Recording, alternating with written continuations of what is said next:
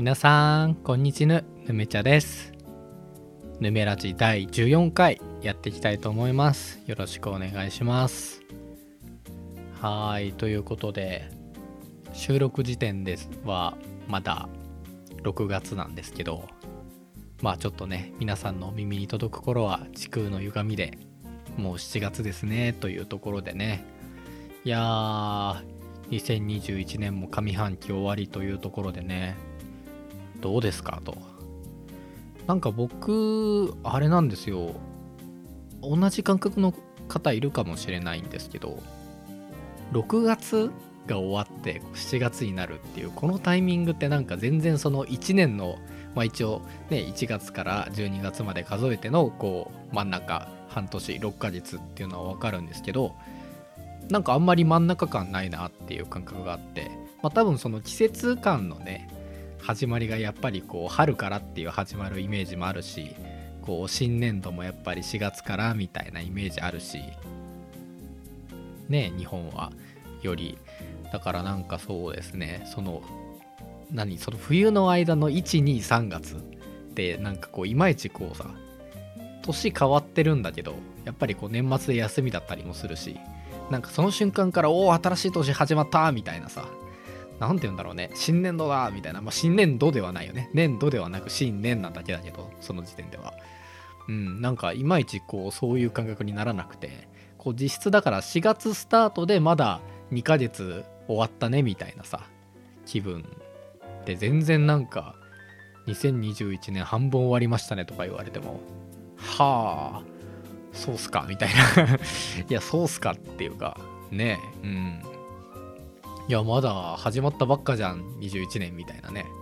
気持ちになったりするところでございますけど。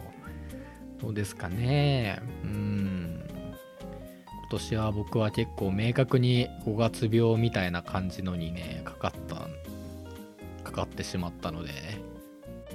あんまりこうなんだろうそう自分のその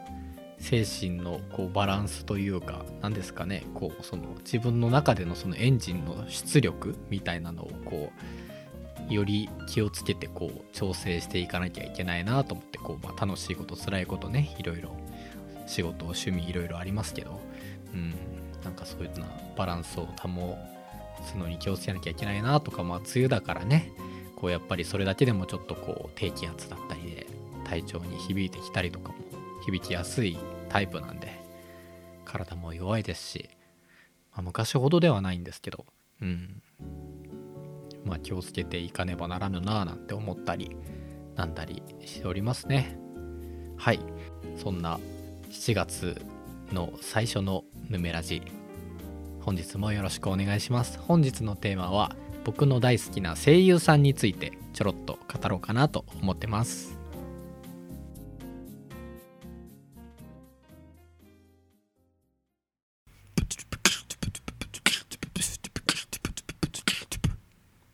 ゲーム実況者ヌメチャのラジオ。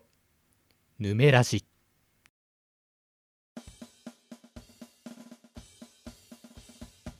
はいということで本日のメインテーマは声優さんへの愛ということでですね。まあ特に喋ることが思いつかなくてパッと話せそうかなって持ってきたネタなんですけど僕本当にね声優さん大好きなんですよ。以前語った声優さんあの花江夏樹さんっていうね声優さんがこの僕のゲーム実況の原点だよっていうお話を第10回だったかなの時にさせていただいたんですけどまあその花江くんに限らずね本当にもうありとあらゆる声優さんを昔から見聞きしておりましてもう大好きなわけですよ。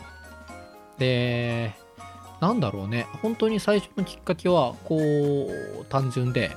あこの声どっかで聞いたことあるなみたいなこうなんかアニメ見てて。この特徴的な声どっかで聞いたことあると思って調べてあこの人この人とこの人同じだみたいになってからこうだんだんそのねあのアニメのエンドロールだったりこう映画のねスタッフクレジットだったりのところをねすごくこう注視して見るようになってでだんだんとこう名前を覚えていった名前を覚えてご本人のラジオとかも拝聴したりしてまあ何かねそのイベントとかで何かでこう映像で顔出されてるところも見てこう顔と名前と声と一致させていったってところなんですけどうん。いや声優さんってほんとすごいよなって思っててあの声優さんのラジオもね僕あのポッドキャスト始めたよって最近わーわー言ってるんですけどこう改めてそのプロのその声優さんのラジオとかを聞いた後に僕自分自身のポッドキャストとか その流れで聞いちゃうとうわもう全然違うなと思ってこの何て言うんだろうね耳障りというかこの耳をこう通っていくこの何て言うのかねこう引っかかり具合が違うというかさ音なもう純粋な音という意味でもそうだし何て言うんですかねこうね表現できないこの耳障りって何て言ったらいいんだろうね。こうスッとこう耳の奥に届く届いてしかも感情もしっかり乗っていてみたいなね。本当に声優さんの技術って素晴らしいなって思うんですけどそれでいてね本当にもうキャラクターによって全然同じ人本当にみたいになったりもしますし。うん。本当に逆にその僕本当に声優さんが中学生ぐらいから僕はアニメを見始めてでもちょっと遅めだったんですよね。もともとはその周りが結構アニメを見てる人たちがいてその人たちと会話を合わせたいからっていう理由だけでアニメを見始めたのが結果的に誰よりもオタクになってしまって、まあ、声優さん特にこの人とこの人同じなんですよとか言ってもおおそうかみたいな感じで逆に惹かれちゃうみたいなね。ちょっとなんかそこでこう悲しくなったりもしたんですけどうん。それがあってまあそその頃から声優さんのねこうおしゃべりおしゃべりご本人のおしゃべりもそうだしもちろんそのアニメとしてね声を当てられてるセリフとかもすごい聞いてるのでそうなるとね本当にもう耳がの水準がそこに上がっちゃってやっぱりこうねあの時々批判の的になりますけどこう俳優さんが声優をやられる声を当てられるって普段は俳優をメインでやってる方が声優として声を当てられるとか芸人さんが出られるとかまあ芸能人さんまあ、何かしらのタレントの人が出られるとかねいうのもねやっぱりああ全然違うなっていうのはこう分かったりしますよね。うん、でもねあの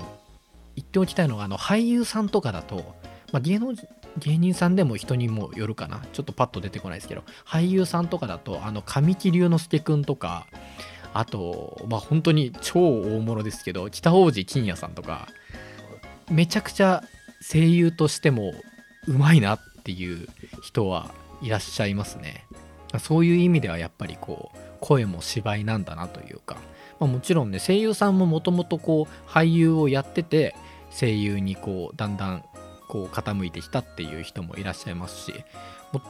そうもそもそもねそう声優っていうこう何て言うんですか職業があんまり確立してなかった時代のね結構こう本当にレジェンドって言われる声優さんたちとかはその俳優もやってたっていう方もいらっしゃいますしなので、うん、そこはやっぱ通ずるものがあるのかななんて感じたりとか。あでごめんなさい。ちょっと 話したい話はそれじゃなくて。まあ何が言いたいかっていうと声優さんのやっぱりこう本当にもうもうプロオブプロの喋りと技術と声色に慣れちゃってるので耳が。なかなかこうそうじゃない普通の方のおしゃべりが結構聞きにくいなって感じることが多くて。いや本当にこれはねそんな水準求められたら誰も無理だよってなるし、まあ、僕自分自身のもうね聞き直しても本当にもう足元にも及ばないウジ虫でございますみたいなぐらいに感じますけどうんそうですね。そういうのはあるかななんて思ったりしますね。何て言うんだろう。こうやっぱ滑舌一つとってもそうだし声の乗せ方というのかな。こうボリューム声のボリューム調整。どこにこうボリュームを上げて持ってくるのかとか。うん。こう何て言うんですかね。そう。なかなか言語化できないんですよね。声優さんの良さって。でも本当になんかそうそういうので耳が超えてしまったのでっていうところもあり。まあでもね逆に幸せなことだなというか、ね、まあ僕自身も本当に足元にも及ばないっていうのはもう本当にその通りなんですけどもそれでもやっぱりこうその声優さんのしゃべりを意識してこう普段普段ゲーム実況とかねこのラジオ自体もやっていたりする面もあるので特に誰かを意識してるってことはないんだけどね。なんかそうそういう風な方向に寄っていきたいなというかどちらかといえばね耳障りがいい感じにねしていきたいなみたいなことも考えているのでね。うん。まああと何が言いたいかというと声優さんは素晴らしいという話でございます。なんかそうねすごい大好きなんだけどなりたいなって思ったことはなくて意外とねそう。そこはなんかこう消費者でいたいというかこうねうん。観客側なんですけど気持ちはずっと。うん。あ最近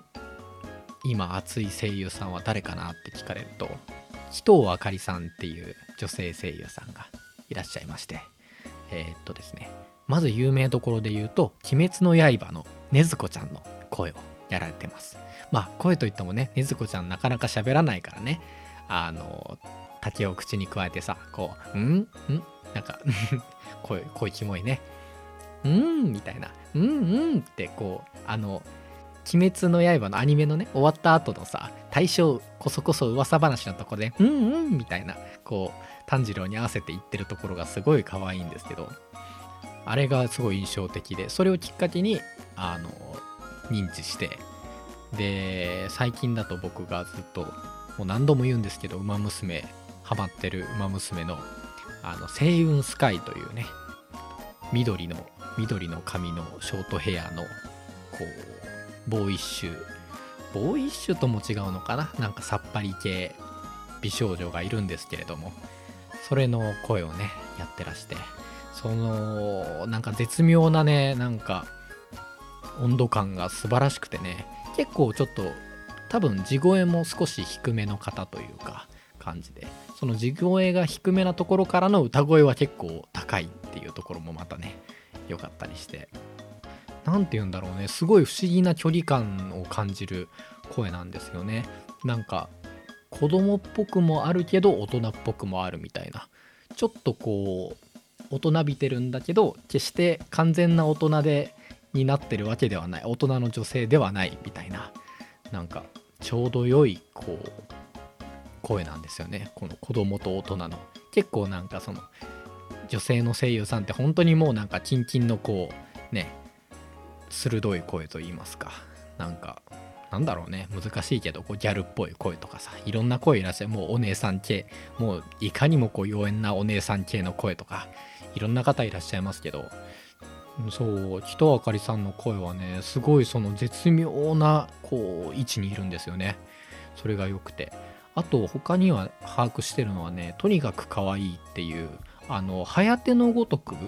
書かれてた畑健次郎さんの漫画でつい最近アニメ化してたんですけどそれのヒロイン役とかもやられたりしてね。それはね、うん、1話ぐらいしか僕まだアニメ見てないんですけどね。その声も良かったというかね。うん。あと北あかりさんあのアーティストデビューもされてて最近僕もちゃんと知ってたまたま YouTube で曲聴いたんですけどめちゃくちゃ歌唱力高いのね。ほんとびっくりしちゃった。あの、また「ウマ娘」の話に戻るんですけどその「ウマ娘で」あのウィニングライブっていうのがあってねそのウマ娘のレースで1位になったら1位になった子がこう1位になった子というかね、まあ、みんなでライブをするんですよ。まあそこはなんでだって突っ込まないでほしいんですけどまあアイドルコンテンツなんでライブがあるんですよ。でやっぱり1位取った子がそのセンターポジを取るわけね。で2位3位の子が両脇にいてまあ大体その3人メインでこうライブで曲を歌ってくれるっていうのがこうゲーム内の演出としても流れるんですよ。レース勝ったねおめでとうみたいな感じの演出として。でそこであのまさにその中の人たちの声もね当たってちゃんと歌ってるんですけどそのま娘たちが。そこでねその星雲スカイが歌ってるのを見てあめっちゃ歌うまいなと気づいてしまって。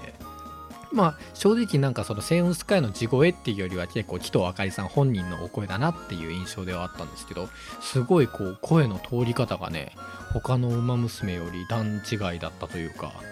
印象的で。うん。ああ紀藤あかりさんもしかしてめちゃくちゃ歌うまいかと思って調べて YouTube 見て、えー、ご本人の曲聴いたらめっちゃこうロックでしかももうねこうさらっとそれを歌い上げてて。ロックでハイテンポな曲を。うん。ちょっと紀藤さん熱いっすね今ね。うん。ちょっとまた他の作品も紀藤さんのやってる作品他のも見たいななんて思いつつ。そう。本当に僕声優さん大好きすぎて結構アニメを見る要因の7割？7割8割はね声優さんかなっていうぐらい。声優さんきっかけで見ちゃいますね。なんかこういうなんか声優さんこの声優さんこの声優さんって声優さんばっかりの話してると結構アニメを純粋にストーリーとして見てる方からするとなんかちょっとこうアイドルオタクじゃないけどみたいななんかちょっとちょっと気持ち悪いような印象を抱かれると思うんですよ。その気持ちは僕も分かってそのなんか何て言うんですか？こうアイドルファンと言いますかさ。なんかそういうノリにちょっとついてきねえなみたいな感じになることあるじゃないですか。多分そういう気持ちになる方いるかなと思うんですけどここで補足というかこうなんかそれを追っかける感覚ってどういうものなのかってちょっとこう分かりやすく説明したくてあの本当にあれです。あの好きなアーティスト曲シンガーを追っかけるのと結構感覚が似ててそのやっぱり好きなアーティスト例えば僕ヨルヨルシカさんが大好きなんですけどヨルシカさんがいてで、まあ、何かの一つの曲をきっかけにそれをヨルシカを知ってでハマるとするじゃないですか。でそうするとやっぱそのその人が歌ってる他の曲も聴きたいなってなって他の曲聴くじゃないですか。それと同じ感じなんですよね声優さんが。で当然そのライブにも行くしそのヨルシカのなんかご本人の中のねあの水さんとかがこうもしラジオとかをさやられるみたいなことあったらやっぱ興味持つじゃないですか。好きな人がどういう普段はどういう喋りしてるんだろうかみたいな。そういう感じで多分どんどんこう好きなアーティストがいたらその関連作品関連グッズ関連コンテンツに手を出すと思うんですよ。それと本当に全く似たような感覚でそう一つの作品を見てあこの人このキャラ素敵だなこの声どなたがやられてるんだろうなみたいなところからこうそうやって広がっていくみたいなね感覚がこう声優追っかけというか追っかけっていうほど全然できてないんですけど僕本当にインドアなお得なんで声優さんのイベントとかもほとんど現地に足を運べたことはなくてですねもうなんかもっぱら画面の向こうで見てるだけなんですけれどもまああとはお金はね適度に落とさなきゃななんて思ってこうラジオのね登録してたりとかしますけど。うんうんうん。そういう意味では全然そんなにねガチ勢っていうほどではないんですけど。まあ愛はひとしおというところでね。うん。皆さんもぜひ声優さんに注目してこうアニメや吹き替え映画の吹き替えとかね聞いてもらえると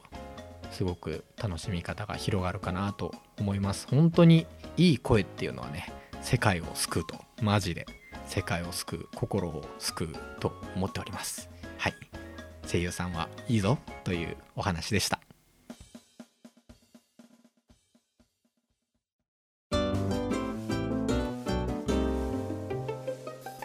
ヌメラジ。ほいということでヌメラジヌメ 今噛んだね。ヌメラジ第14回。えー、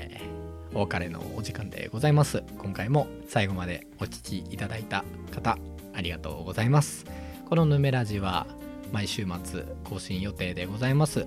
えー、YouTube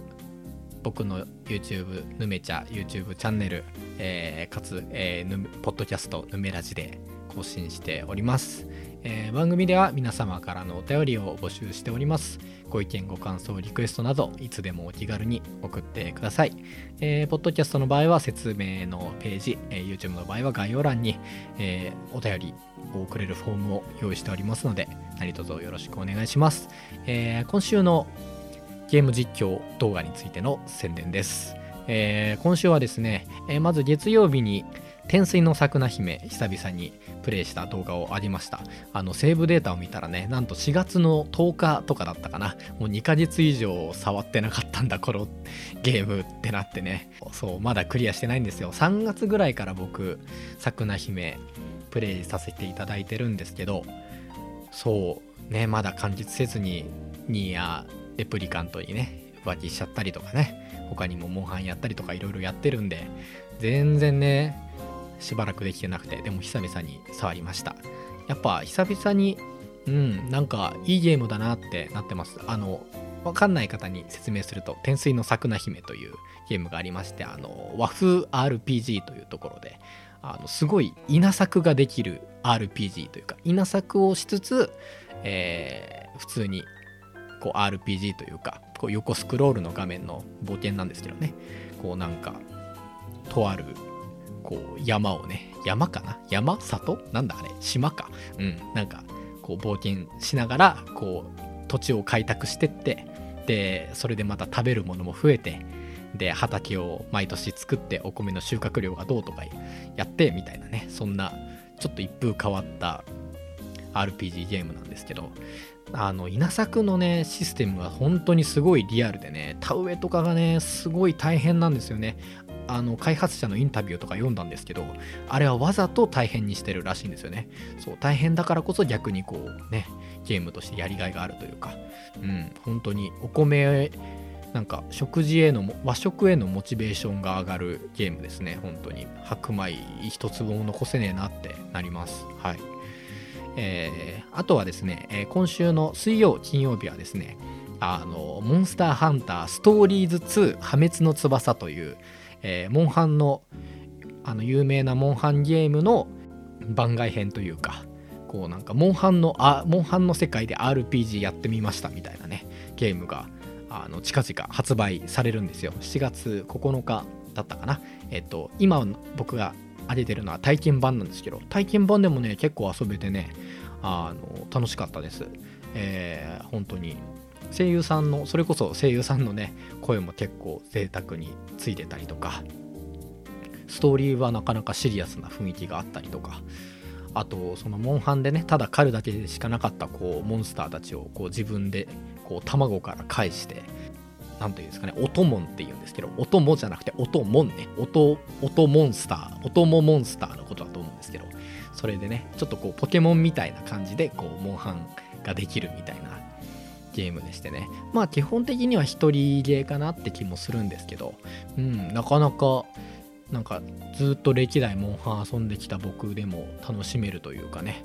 なんか新たなああこういう路線もいけんなモンハンみたいなね。そんなゲームでございました。ぜひ興味ある方体験版ね無料でダウンロードできるので Nintendo Switch でぜひぜひ、えーお手に取ってみていただければいいんじゃないかなと思っております。